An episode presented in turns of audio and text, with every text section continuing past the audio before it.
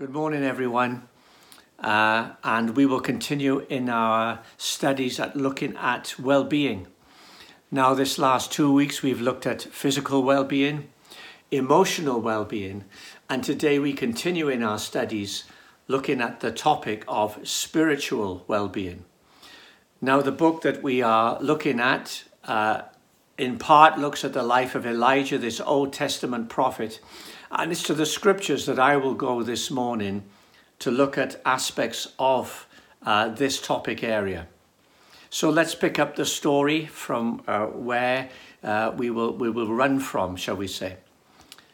So, King Ahab is making his way back to his palace in Samaria. Elijah is running on ahead, even though uh, Ahab's running, uh, riding in a chariot. Uh, Ahab is outrunning him in the power of the Lord. And when Ahab gets back to Samaria, he reports back to Queen Jezebel everything that has taken place. And Jezebel flies into a rage because her power base has been diminished, because her priests, the 450 priests of Baal, have been put to death by a dramatic power of God's power with the fire falling from heaven and then Elijah ordering their death sentence. But the queen also shows something of her evil and very manipulative heart. She did something with devastating effect.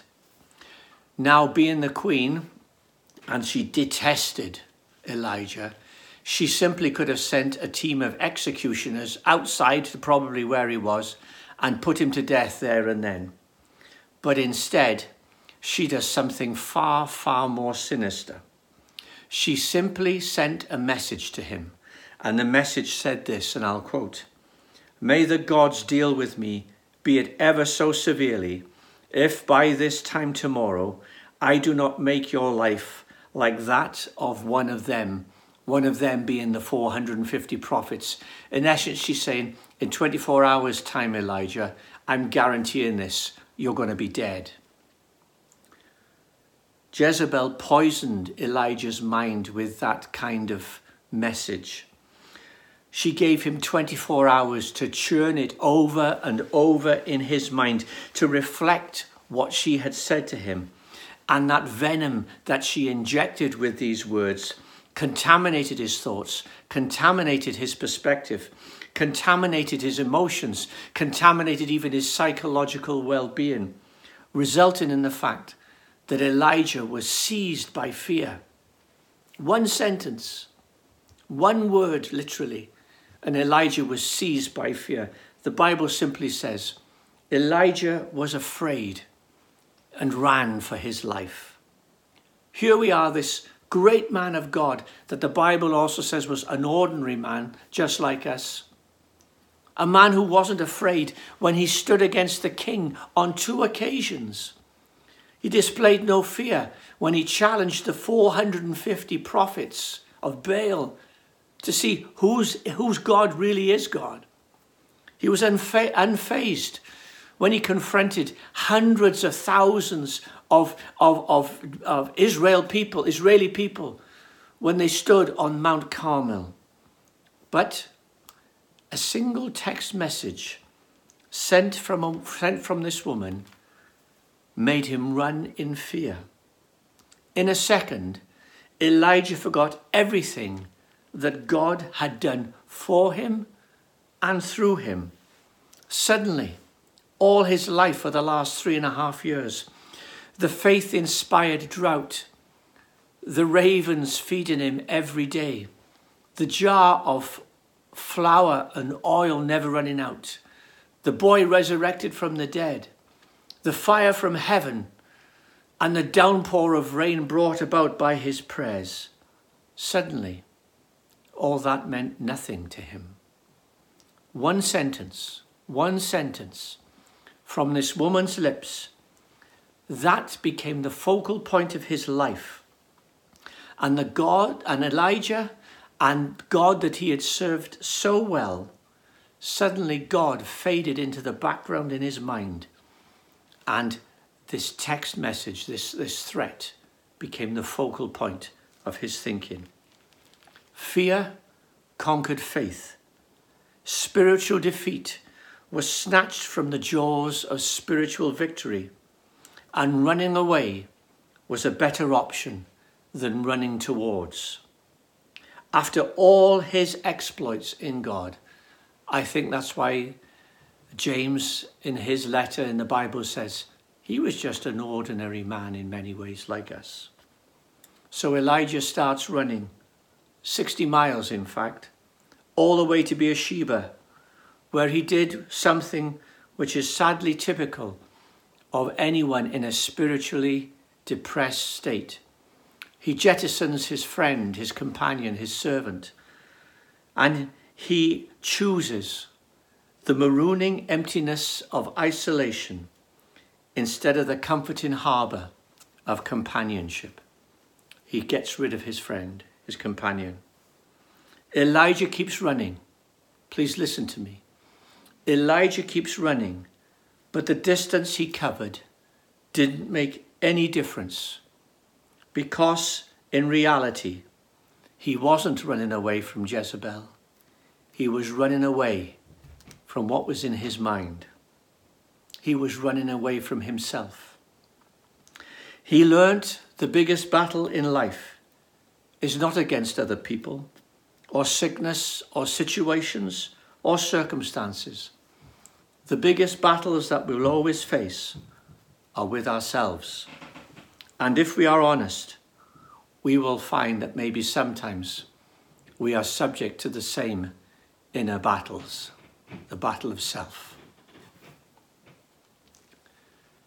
Do you like people watching? I do. Because you see an awful lot when you just simply watch people carefully. I have observed people who are outwardly sick, yet inwardly they seem so healthy.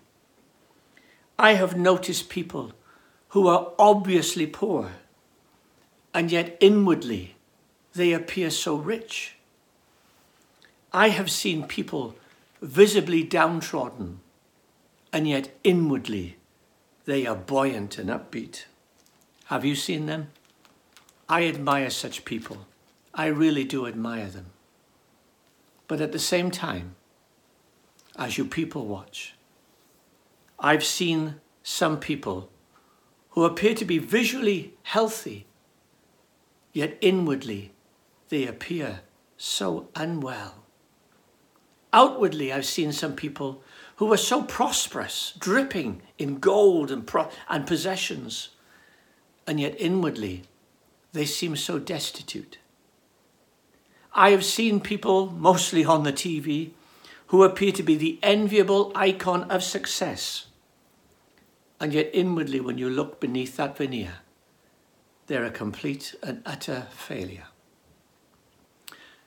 Now, you may have observed non Christian friends, colleagues, even watched the TV celebrities who are outwardly confident, composed, and successful, and yet peel away that veneer of being all sorted and all together.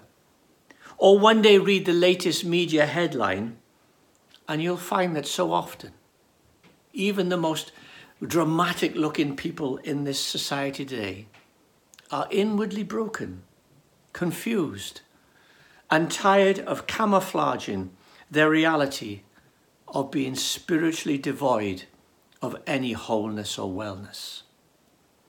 I can hear you say, Yeah, I know such people. I've seen them. They pop up often. But my next question is this Do you know any Christians who also attempt to conceal their spiritual unwellness with a well manicured masquerade? Oh, yes, yes, I can hear you say, I, I've seen them. I've seen them. Are you one of those Christians? One of my favourite all time films is Forrest Gump. And I love the scene where Forrest is sat on his veranda, his porch, and then all of a sudden he wants to start running and ends up running right across America with the Jackson Browne song playing on the film track. The song is called Running on Empty. Great song. Running on Empty. That's ex- exactly what Elijah did. That's what many people are doing today, running on empty. And sometimes for Christians, if we are honest, sometimes we are running with our spiritual tank on reserve with the red warning light on, like your car fuel tank. Today, little has changed since Elijah's time, except for one subtle difference. In Elijah's day, there was, amongst all people groups, a general acceptance that there was an existence of God or gods which they worshipped, and people worshipped either superstitiously, begrudgingly, or genuinely, sometimes acknowledged that there is a spiritual, higher, transcendent being. However, with the birth of our modern era, and the expansion of our scientific learning, humanity in general, in general terms, has deleted God from their contact list and replaced him with the promises that science has for so long offered. But after two years of scientific breakthroughs, as wonderful and I'm as thankful as anyone as that we've had them, humanity today often reluctantly, has to acknowledge that science does not meet some of the fundamental needs of life. And in the last few dec- decades, we have witnessed the birth of the New Age movement, which celebrates the dawning realization that science cannot meet every human need. But it is at this important point that we postmodern people respond in a similar way to Elijah's day. We are coming to recognize our need of God, but prefer to avoid the implications of being accountable to a higher transcendent being. And so, so often, we seek spiritual nourishment elsewhere, and that is dangerous. And I will go on to explain why. As I thought of how we can receive and replenish our spiritual well being, I was immediately drawn to a verse in the Bible written by King David over 3,000 years ago now. And it's this verse which was read earlier Psalm 36, verse 9. For with you is the fountain of life. In your light we see light. What images, what thoughts, what feelings come to your mind when you see or think of a fountain? To me, a fountain speaks of life, of water dancing, shimmering in the sunlight, bringing a freshness in a sultry hot day. But fountains don't just happen they need certain forces in order to function. And until the late 19th century, most fountains were operated by gravity and needed a much higher source of water than the fountain itself. That water was piped down from mountains, and the water forcing its way through the pipes to the end of the tip of the fountain would cause the water to shoot and sparkle and dance in the air. The famous Trevi fountains of Rome are a classic example of how a fountains worked in those days.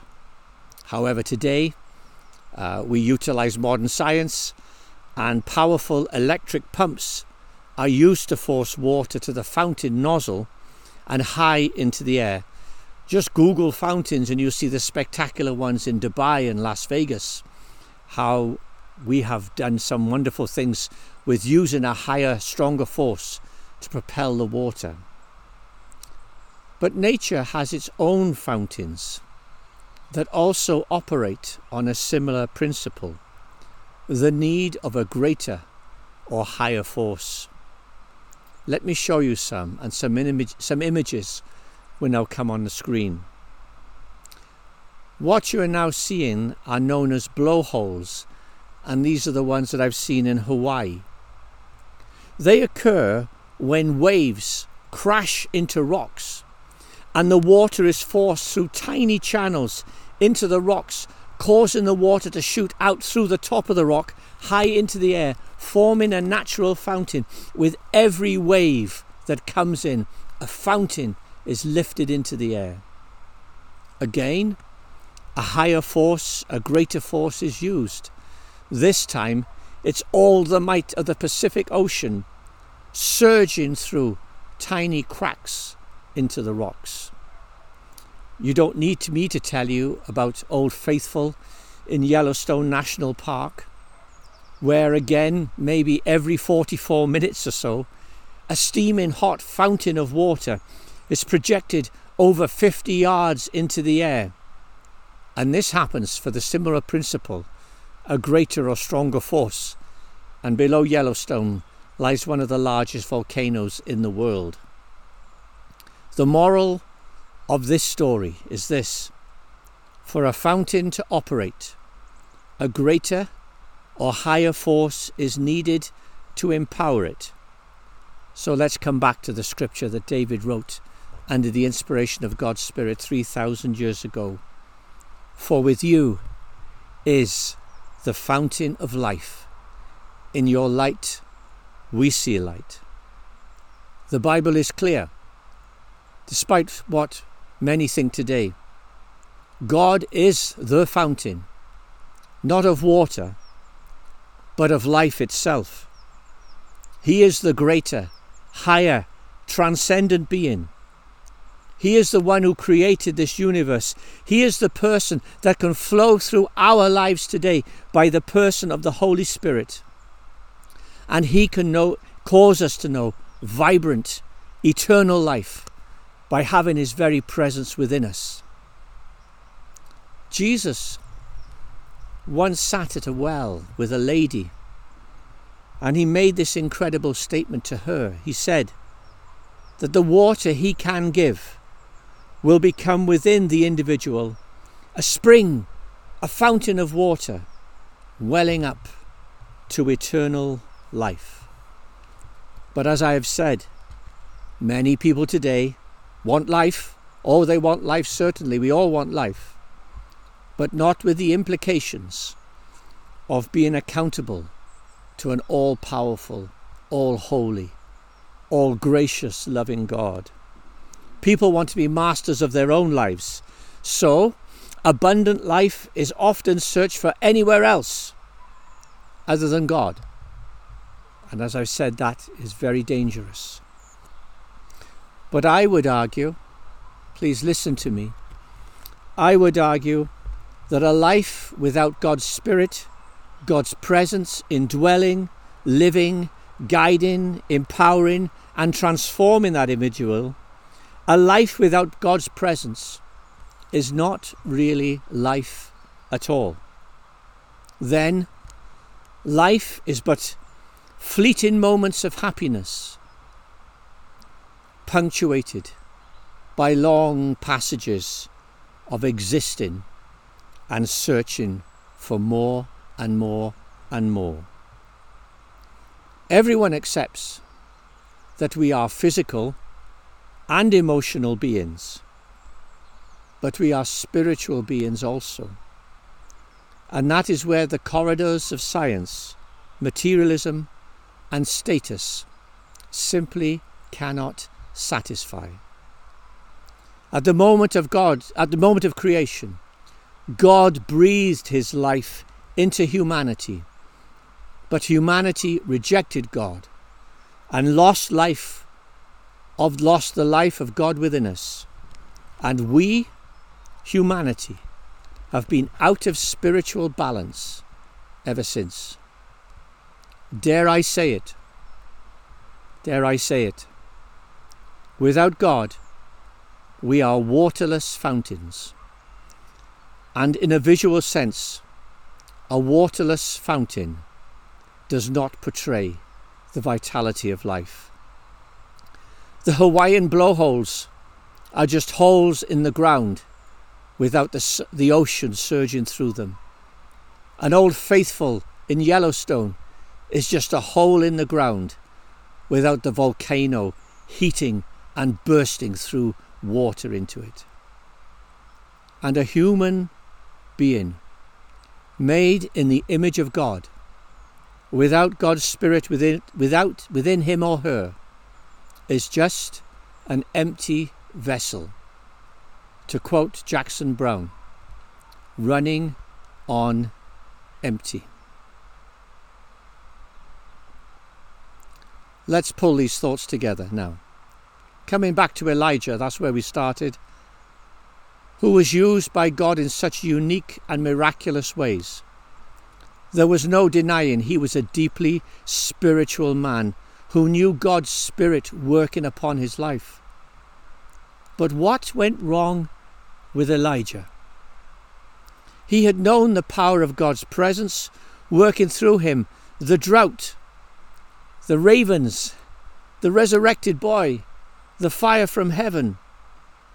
But after all those spiritual victories, just one word, one word from a woman, and it all went wrong. His spiritual collapse can be summed up in two statements in the Bible, which are just a sentence apart. Let me read them to you compare and contrast. 1 Kings 18:46 The power of the Lord came on Elijah, and tucking his cloak into his belt, he ran ahead of Ahab all the way to Jezreel. That's 18 miles he outran a horse and chariot. You have a sentence, and then this next sentence.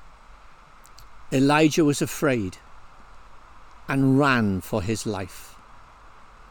Notice the difference. In my first reading, he was running in the power of the Lord. God's Spirit was working upon him. He was running full. In the next verse, he is running in fear. He is running empty. What went wrong? Well, to answer that question, you can ask it in a different way ask this question Why would a fountain cease to work? Man made fountains need maintenance because they get blocked through neglect.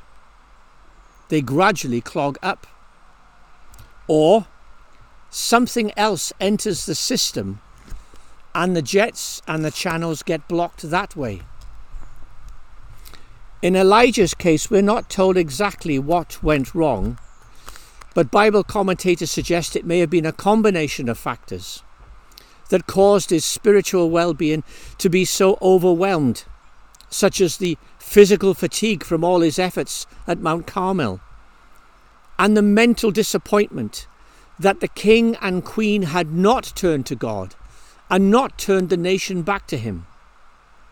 And so a combination, maybe, despondency, and that despite all that he had done, everything in his heart and mind appeared pointless, and fear gripped him when that woman spoke. It may have been the domino effect. One thing after another suddenly brought him to this situation. Elijah may have allowed all those things to block his faith and his dependence upon God. He allowed the things to block the fountain of life into his life. Because in God's word, as we have said, in your light, we see light. From that Jezebel text message, everything from Elijah went from light to darkness. He was spiritually empty because he allowed other things to block the flow of God's presence, that fountain, into his life. Fear surpassed faith, and so he ran. he ran on empty. Application time. What about you, Christian viewer, listener? What is your spiritual flow like? What is my spiritual flow like? Are you knowing the fountain of God's Spirit flowing within, bringing peace and hope and life and comfort and direction? Or has that fountain of God's Spirit within you got blocked or restricted through neglect? And the, and the admittance of allowing other distracting factors to influence. If, if it can happen to Elijah, it can happen to you and it can happen to me. And probably more often than we would care to admit. Don't run on empty. Let the fountain of life fill you to overflowing so that in your light we see light. How do you restore? How do I restore that flow and replenish our spiritual reserves to stabilize our spiritual well being? Well, the book we're looking at, written by Dave Smith Wellbeing, covers some very practical steps. And we will be discussing these aspects within our life groups this coming week and in our devotionals. And so I will not seek to provide more options or discuss them in detail now. I think the benefit will come when we discuss them together. But in the time left for me, and to bring my thoughts to a close, I want to speak to those watching who would say that they have no belief in God, or at least considering the words that I am saying to you today if you have no faith, to you, thank you for listening. But what about you? I believe there is a God shaped place, hole in your life right now that no other pleasure or desire in this world can seek to fill. I would go as far as to say that without God in your life, you will never know spiritual well being. You can follow all the latest trends to find spiritual wholeness and Google and you will find them find them by their bucket load of how to find inner peace. But what is missing in your life is God, knowing His grace, His forgiveness, His presence, and that cannot be filled with anything or anyone else. And trying to fill that gap with other things will only make you feel more empty. God created you. God loves you. God has an eternal purpose for you that His Son Jesus made possible by coming to this earth as a human being and taking upon Himself your failures, my failures, and paying the price to secure our forgiveness. That is the kind of God I invite you to today, who suffered our transgressions to bring us peace. If you want spiritual well being, the only way to find it is in Jesus Christ. He is the fountain of life, and only in His light will you see light. I invite you to open your life to Him today. Don't run on empty, but come to the true fountain of life. Thank you for listening.